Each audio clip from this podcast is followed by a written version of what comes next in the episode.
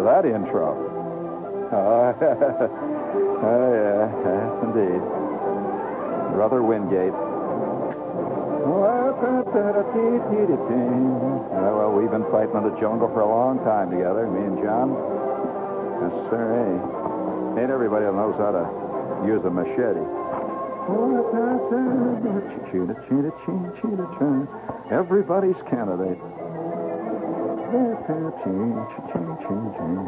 I promise you truth. I promise you beauty. I promise you eternal great things when I make it. Uh, would you please bring it down there a little bit there? Bring it up big, Oh,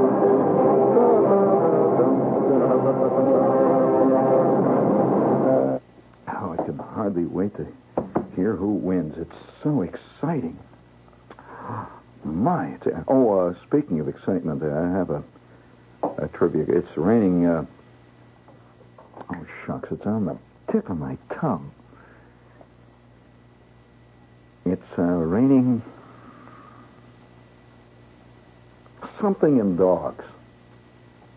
It's on the tip of my tongue. It's terrible when you when you forget your own background.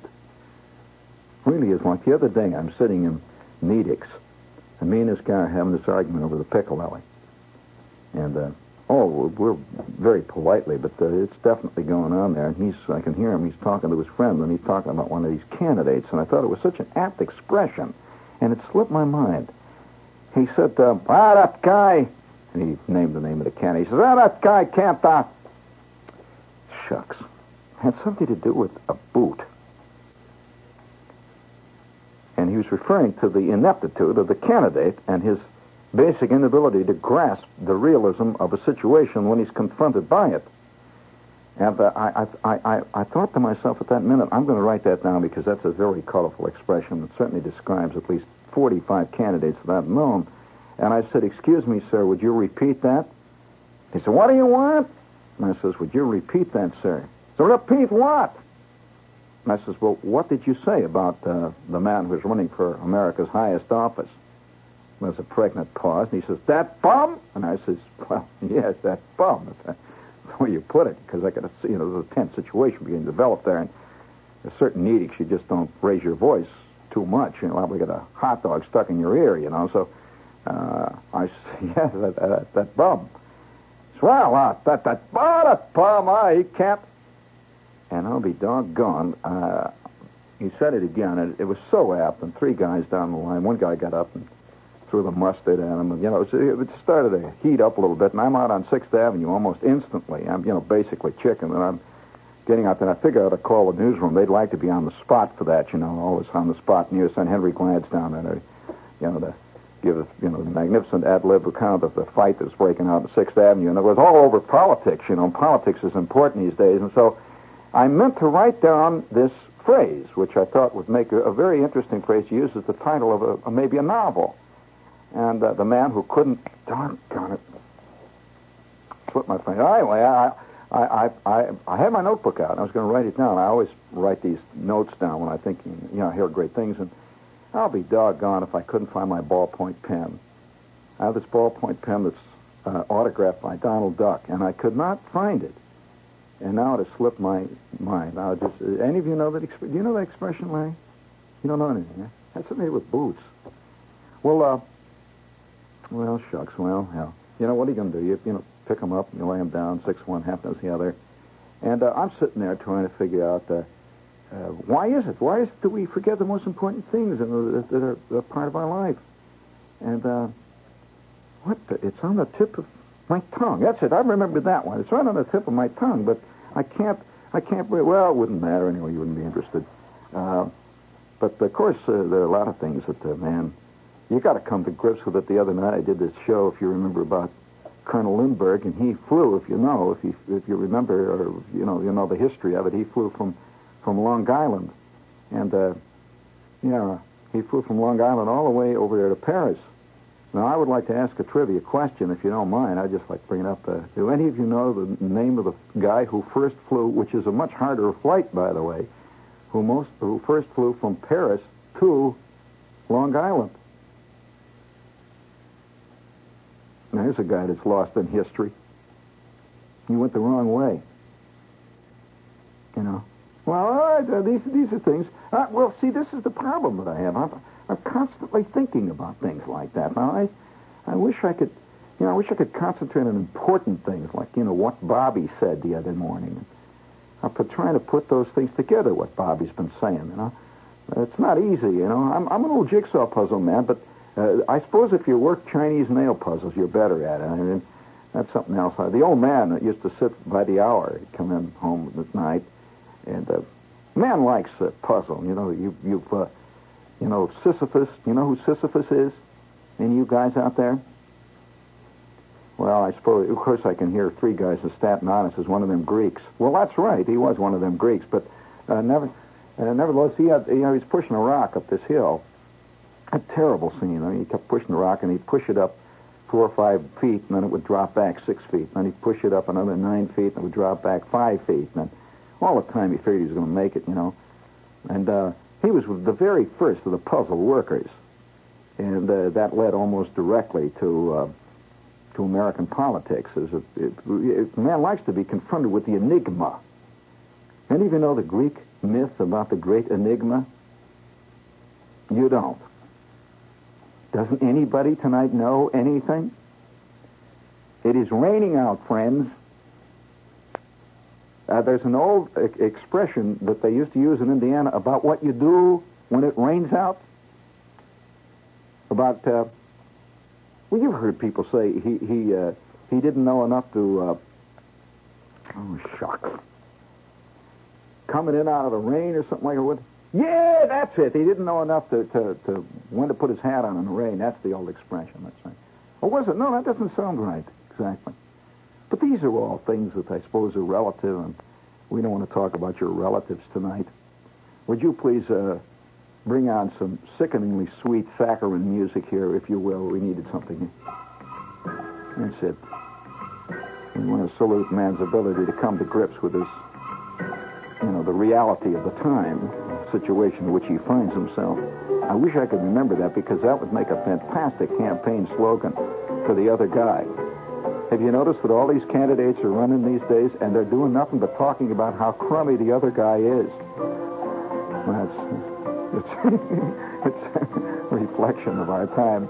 Oh, that reminds me. Uh, I have a little thing here. I would like to read something to you, if you will please uh, pull the potatoes out of your ears for a minute there and take your mind off that uh, enigmatic remark that Tiny Tim made to Johnny Carson the other day. Have you noticed that Johnny Carson is looking more and more like a defrocked Franciscan monk with that suit that he wears?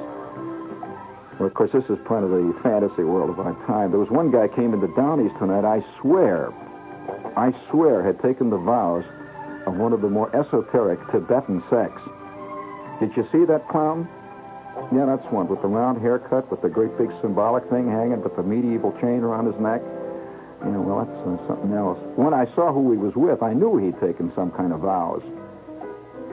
I'm, I think it was a he. I'm sorry. I don't want to get the, you know, I don't want to be called technically inept here. I'd like to read something to you, friends, if you may. If you bring that up a little bit there, Harold. There it is. Bring it up there, Bragar. Oh, there's nothing like Diet Pepsi on a rainy night. Drift it down. There are many who say that a dog has his day and a cat has a number of lives. There are others who think that a lobster is pink and that bees never work in their hives. There are fewer, of course, who insist that a horse has a horn and two humps on his head. And a fellow who jests that a mare can build nests is as rare as a donkey that's red. Yet, in spite of all that, I have moments of bliss. for I cherish a passion for bones. And though doubtful of biscuits, I'm willing to risk it and love to chase rabbits and stones. But my greatest delight is to take a good bite at a calf that is plump and delicious. And if I indulge in a bite at a bulge, let us hope that you won't think me too vicious. That's the song of a mischievous dog. That's a story of a dog. Now, the reason I read this, I will award a brass fig McGee with bronze oak leaf palm if you can tell me who wrote that. Edgar A. Guest, did you say? Norman Vincent Peale did not write that. I will repeat, there are many who say that a dog has his day and a cat has a number of lives. I'll give you a clue. He wrote it when he was 11. That's for you. that bugs you. What were you writing when you were 11? That's right. He was 11 years old at that time. But um, I don't know. I, I uh, the worst moment that I've ever had in politics. You know, I've had a couple of moments in politics. Was one time I uh, had the unfortunate uh, experience, because you know, once you have an experience of being really close to what the world considers a great man, you're never the same after that. Uh, you can never quite approach the podium where the candidate is delivering a thunderous address on the evils of the other guy and accept it on toto. Is that the correct phrase, on toto? Well, isn't Toto the name of a dog that was famous in fiction? Or was that the, the late FDR's dog? Where did Toto live? Where? Oklahoma City. Are you out of your bird? Get out of here. Kind of talk is this. But uh, you know, you you you accept. Uh, come on now. Who is? All right, all right. I'll ask you a question then. You're interested in uh, because you know, I think I think we better we better start looking at the. Have you noticed that not one person? We will award the brass figurine with bronze oak leaf palm. Seriously, to any person who can tell me who wrote that poem. Well, maybe you can you can uh, you can de- detect it more by style than anything else. Listen to the style again. Would you please bring me that sneaky music on, if you will, Lawrence, please? You're looking particularly distinguished tonight. You know, uh, there, there's one candidate that keeps reminding me of the end. Uh, well, have you ever seen the Three Stooges when they're playing serious? He reminds me of the end one on the left. Remember him? There are many who say that a dog has his day. Now, this is a dog talking, you know, friends. And a cat has a number of lives. There are others who think that a lobster is pink and the bees never work in their hives. There are fewer, of course, who insists that a horse has a horn and two humps on his head. And a fellow who jests that a mare can build nests is as rare as a donkey that's red. Yet, in spite of all this, I have moments of bliss, for I have a passion for bones. And though thoughtful and doubtful of biscuits, I'm willing to risk it. I love to chase rabbits and stones, but my greatest delight is to take a good bite at a calf that is plump and delicious. And if I indulge in a bite at a bulge, Let's hope you won't think me too vicious. Okay, bring it up there, please. Bertrand Russell. Oh, he never had style like that in his life. Get out of here. He writes like a bunch of concrete stones falling downstairs. Come on. That's Bertrand Russell. Bertrand Russell! Now I see somebody just on his little Japanese transistor radio on the 6th Avenue. Well, that reminds me, friends, speaking of cheap rate, this is WOR. uh. Uh, hey, I can't read your sign, honey. You've managed to, uh, cleverly hide it, so I can't read it. 2930. Okay, this is WOR in New York, and uh, we have a little thing in the newsroom. And we'll be right back shortly. I'm still here. Gee, that was interesting. I'm still here. Uh, Oh, oh, before we do anything else here, if uh, you're still in the dark out there, friends, and so many of us are, in many ways, we would like to recommend that you have this name inscribed right next to your telephone so you'll always have it available in case the dark gets intolerable. Uh, Rosetta, R O S E T T A. You just write that next to your phone, and, uh, and uh, people will think you've got a real scene going. You could write the Virginia there, or Mabel, but I would suggest Rosetta. Uh, this uh, one letter we got from this guy says, uh, listen, Shepard, he says, I'm planning to drive my old man out of his bird. And he says, I'm going to arrange the bathroom to have a stroboscopic light effect. So that when he throws the switch, pow, he'll be set back 40 years. And uh, he wanted the Rosetta catalog for that. Uh, this is a great electrical company, and they have three fantastic stores here in town. One right off 6th Avenue on 45th, and there's another one at 73 Murray Street, two blocks west of City Hall. And then the third one is at 79 Chambers Street.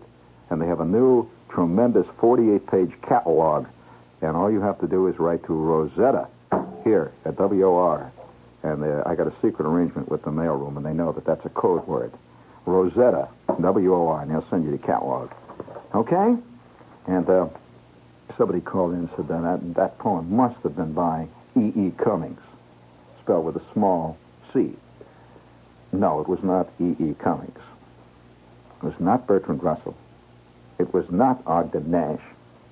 It was not John Wingate. That poem. now, the only reason I brought this out is because you know this is the way this is the way most of us fight our lives out in, in dismal, total anonymity. What was it that uh, Edgar Lear? Oh, come on, he didn't write that. He didn't have that delicate a sense of humor. Edgar, uh, listen, Mr. Lear's humor uh, consisted of hitting people on the head with English salamis. He wrote limericks. And uh, I would say, next to the pun, the last refuge for the totally unhuman. Frank Rehak? Well, he's that fantastic trombonist. Frank Rehak, who made the sound of Sammy Kaye, a national and a world, uh, was just right on the tip of the ear there. But the, no, uh, I, I've always said that the limerick, the limerick and the pun are the last refuges of the totally unhumorous. And this guy's got a sense of humor. Now, the reason I brought this up is important because I feel that so many of us fight our, our worlds out in total anonymity. What was the expression? Who was it who said that uh, most people live their lives out? Uh, let's see live out their lives in quiet desperation. Who was that? That was not Earl Wilson, was it? Yes, it sounds like Leonard Lyons. This was his literary style. This is pretty much like that. Who was it who said that? Fred Allen? No. Although that's close. However, uh, these, this, this is a neither here nor there situation. And I would like to salute a little moment of um, of, uh, how can I put it, uh, a little moment of borderline terror that occurred recently in Reading, Pennsylvania. Of course, Reading is a town that is given to that sort of thing. But one of our spies sent us a complete report on a little incident that happened two weeks ago in Reading. I'm holding it up now. This will be put into our vast file of trivia for the year 5000. When they dig it up, they'll know what things were really like here. Uh, would you please bring me a little of that uh, music there? Yes, indeed. Oh, uh, somebody asked me, who is your favorite candidate in the current? Well, we don't have any candidates yet, do we? I mean, isn't that what all this brouhaha is about, to pick candidates? We haven't settled on anybody. Hey, whatever happened to those great old days just a few years ago when guys used to run on the vegetarian party ticket? You remember those guys used to always run, and they were serious. There was one guy, wasn't there one guy that grew pigs somewhere around here in New York? And uh, yeah, that was the Uncle Sam party or something. And the vegetarians used to have a candidate. They were all in there. Of course, things haven't changed much. They've, uh, things haven't changed much. Uh, candidates are still swinging by the by the uh, tea garden gate. However, uh, I would like to read this little note here from Reading. It uh, comes in by special uh, spy from the Reading Eagle. And the headline reads, Onlookers alarmed. That has a certain 19th century quality to it. Onlookers alarmed by falling balloon. Bring up that big. Come on, come on, Larry. That's it. Figure to sneak it in there. Very good. Okay. Now the reason that I, I uh, I'm reading this to you because I think I think that that uh, these little snippets out of real life illustrate life far better than any fiction. Uh, you know, fiction is dead pretty much today. I think one of the reasons why the publishing world is, is thrashing about is the guys keep writing fictional novels. Robert Burns. Oh, gee, it's getting worse and worse. Robert Burns, this is the guy that makes the cigars. Are you kidding me, Robert Burns? Somebody ought to call in here and say the D- uh, Dutch master, huh? Robert Burns, he didn't write that. I'll have to read this again. You poor people. Out there. I don't know what's happening here. No, I'm not going to read it again. You, you heard it once. That's enough. Onlookers Alive by Falling Balloon. I want you to listen. This is the kind of stuff you don't hear in the news. And this is the kind of news you'd really like to hear. You know, if I hear one more, if I hear one more quote by tape from a from a candidate or a would-be candidate denouncing another candidate for something the other candidate said about the fourth candidate, I think I'll do what Dorothy Parker was it Dorothy Parker or Dorothy Thompson? Dorothy Parker. Her remark about Winnie the Pooh.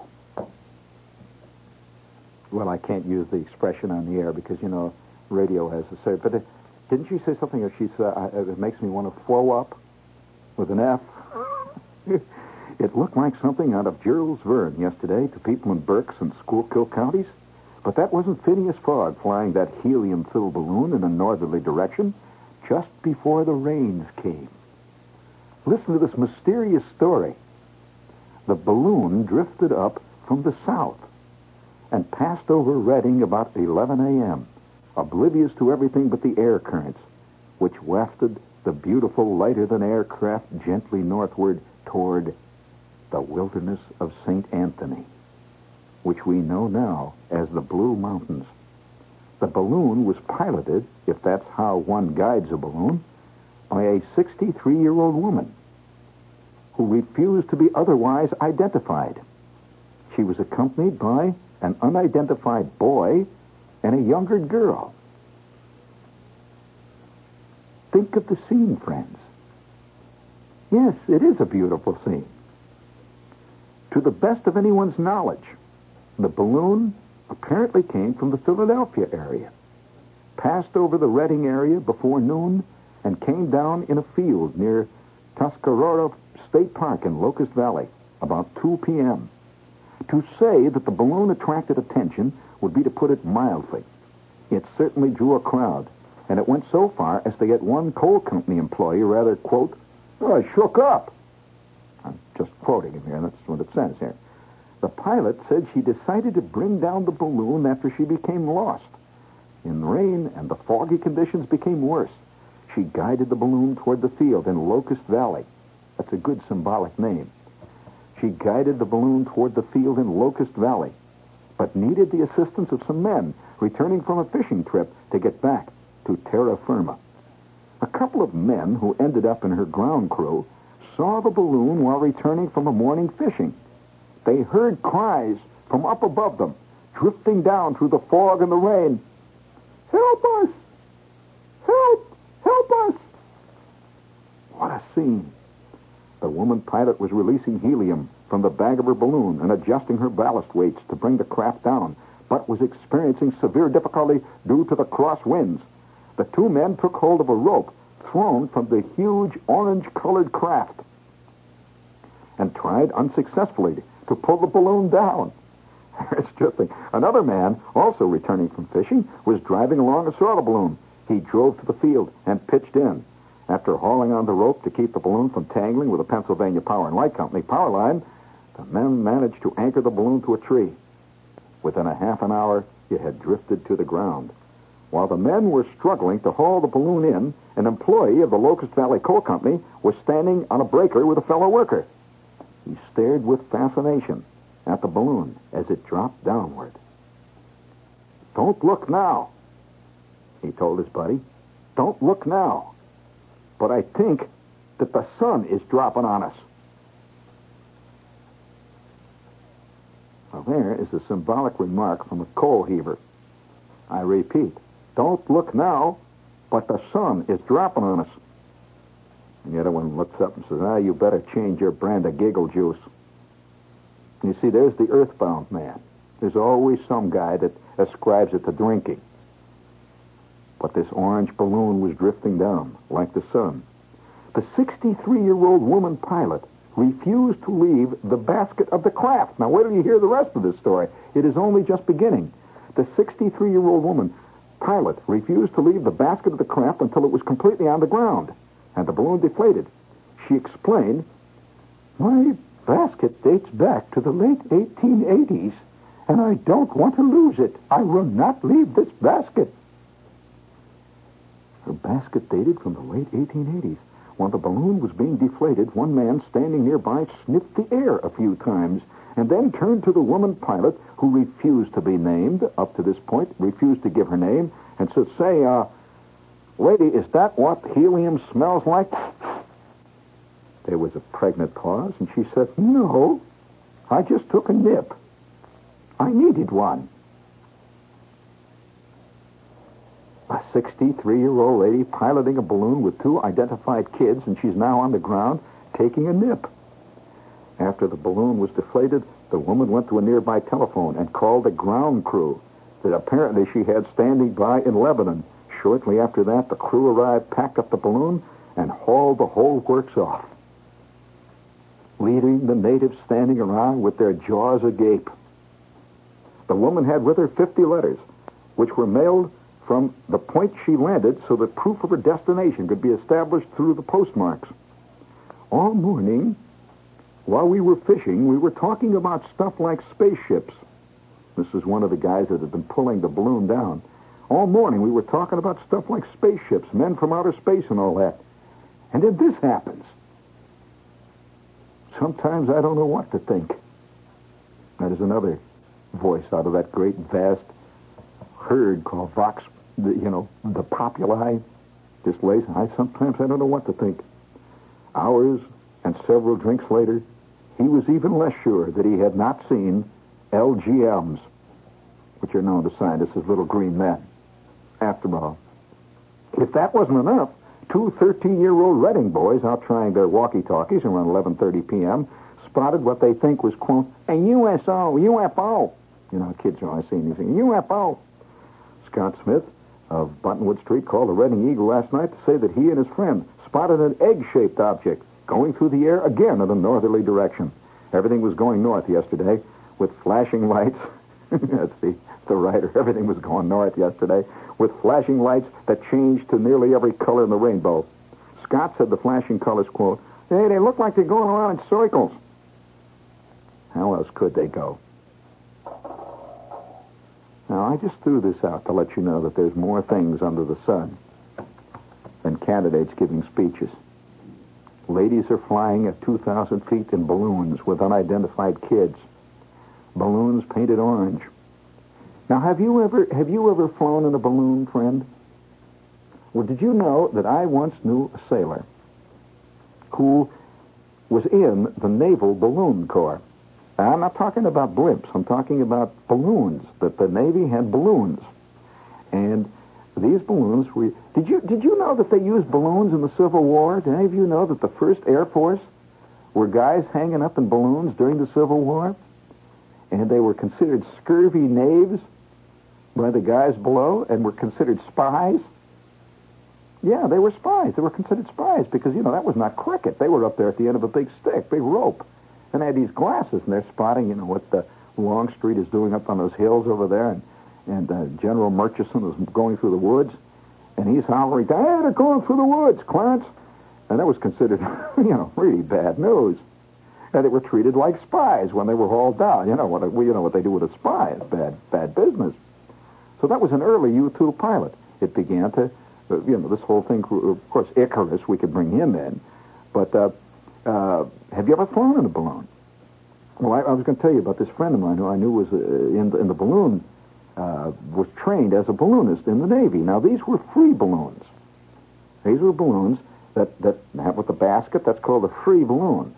And apparently, most of you are aware that a balloonist, you know, must be licensed just exactly the same way that a a pilot's license, licensed. You can get yourself a free balloon license. You pass an examination and so on to get it. You don't just get in a balloon and fly. Uh, did you hear about that guy a couple of years ago that got a whole bunch of little Signal Corps weather balloons. Did you hear about that guy? Yeah, he bought them surplus. You know, you, you, you know on the silly page of the Times, where in the back it says balloons, one, uh, you know, one yard in diameter and all that stuff. Well, he got about 50 of these babies, and he filled them with gas, you know, the kind of gas they have down here in the park, cooking gas, which makes a balloon lighter than air. And he filled them with gas, and he hooked them onto a wicker armchair. And they spotted him at 5,000 feet. Didn't you hear about that guy? An airliner flew past, and here's this guy sitting in a wicker chair at 5,000 feet. well, you know, that's kind of hard for the for the airline pilot to get on the Unicom and say, "Yeah, there's a guy sitting up here in some some lawn furniture, and I don't know what he's doing. He's at 5,000 feet." Well, uh, they they well they grounded him, and they, they they finally got him down. He flew about 5,000 miles. They finally pulled him down. He said he didn't know he had to have a license. He figured, you know, just you know, you can buy one balloon easy in the park. Why not buy a hundred of them and uh, hook them to your Ford and take off? But uh, uh, this balloon thing, uh, this this sailor that I know, uh, since uh, there is a great resurgence in balloon interest out here, I might as well start it right off. That uh, this this sailor, they used to go out on night trips. Now you see, the thing about a balloon is they can't be picked up on radar. It's made out of usually pressed paper, that big envelope, or silk, uh, uh, which which has been impregnated with some kind of shellac, and it has a round surface and most radar just, you know, bounces off of it. It's just nothing. I don't get any good signal. And, and, the, and the basket is made out of wicker, and the ropes are all made of nylon, and there's really very little metal on one of these babies. And so they, they uh, for some special missions, which I don't think they ever actually pulled off, they had a group of guys that were training to be free balloonists. Now, they only flew at night. And so they, would, uh, they were training them, I believe, outside of Baltimore someplace. And so these guys would go up at night and they would drift along. And you know, a really good balloonist can control this baby. Uh, uh, uh, the, the control of a balloon is so delicate. You know, the pictures that you always see of guys throwing stuff out of balloons, that never happens. I mean, uh, that a balloon, when it's at equilibrium, meaning that its lift is equal to the, to the force of gravity, it just remains there. One teaspoonful of sand, just one. Just dump that thing, she'll lift 50 feet. Yeah, they're really accurate. And one tiny, they have this valve, see, they can release a little bit of gas and they'll drop 50 feet. And so this is this takes tremendous, uh, tremendous skill to to uh, pilot a balloon uh, the way she should be piloted. To get every last, because ballast is your cash in the bank in a balloon. So you don't throw bags of ballast out. Anybody that would throw a big bag of ballast out, we shoot up like a rocket. And so they used to float along. Let me tell you what these guys would do. They would float along at 2 and 3 o'clock in the morning, maybe 50 feet above the ground, completely dark. And they would float out over places like uh, parks, and they would spot a lover's lane. And they would drift over, and here's this car down there, see? And it's all parked, it's dark, it's 2 o'clock in the morning, and they would drift over, and they're maybe 40 feet above the ground. And he'd fall right over the top of the car, and he would say, Hey! and a voice would come out of the darkness. He'd say, I'm watching you. There's a lot of guys suddenly became Christian scientists. Took the pledge of one kind or another when that voice, they used to drift at night and talk to people and needle them. See, they never knew where, which was that coming from. It was fantastic. And all the stuff they used to see. Well, I took a, you are listening, friends, if you're asking about how I know about balloons. A charter member of the American Balloonist Society. Me. That's right. And uh, there was one time I was deeply involved with the balloon world. And uh, one of my friends, the, the guy that I got involved with, that got me into this thing, his father was this famous balloonist who had these great stratospheric balloons. You know, the Piccard family. Ever hear of Jean and Augusta Piccard? Well, we got involved in these balloons, and one fantastically disastrous Sunday. I am standing out at 3 o'clock in the morning with my buddy, and for about 19 hours they've been pumping gas into this great big bag. And it's getting bigger and bigger, and it's laying there on the ground. It's outside of Philadelphia, and a cold wind is blowing. And finally, she is tugging at the ropes, and we get into the basket. And he says, All set? I said, All set and we had a couple of spam sandwiches with us, a little Ovaltine. And he says, All right, men. And the crew was hanging onto the ropes. I an exciting moment. I said, all right, cast off. Up we went.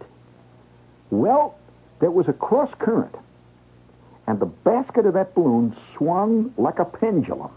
It just went up we went, and we were looking straight down. The other way. I missed a chimney on a house by about six and a half inches. That chimney went right by me. And a lady came running out on her porch. She heard me, you know, and people are running around out in the streets looking at us because we came drifting out of what looked like a woods, you know, just out of the darkness. Well, we floated about maybe 300 feet horizontally. We did not go up. We're floating about maybe 75 feet off the ground, and the balloon just keeps going.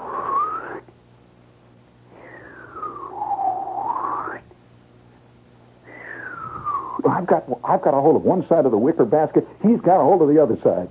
Our crew is running along in the darkness below us, and then we gradually began to rise. She began to hit equilibrium. We drifted higher and higher, and now we are a thousand feet, two thousand feet, and we're drifting out over the Pennsylvania countryside. Just drifting in a three-colored balloon with great red and white and yellow stripes that had been, by the way, captured from the Japanese, who had made this as a combat. You know, the Japanese made combat balloons. And ironically enough, the only place in America that was bombed by the Japanese during World War II was Oregon, where Lester Smith is tonight, with combat balloons, which came over on the big Japanese currents. And we are drifting high out over the Philadelphia, over the Pennsylvania countryside and it's getting light out. And it's absolutely silent in the balloon, friends, because there's no sense of movement at all, because you're moving with the wind. There's no wind pulling you or pushing you. And we could hear dogs 3,000 feet below barking. And you oh, drifts up. And you could hear people talking in their backyards. They didn't know that we were up there. But the sound raises do you know that at three or four thousand feet above the earth, there is a sea of human sound? Just a sea of sound. You'll never hear it in an airplane. You don't even hear it in a glider because a glider has, has, a, has a slipstream, wind. And you hear this great sea of sound. And somewhere out in the darkness tonight is a 63-year-old lady who refused to identify herself and who took a nip and flew out over Pennsylvania with two unidentified kids in an orange balloon. There ain't many of them.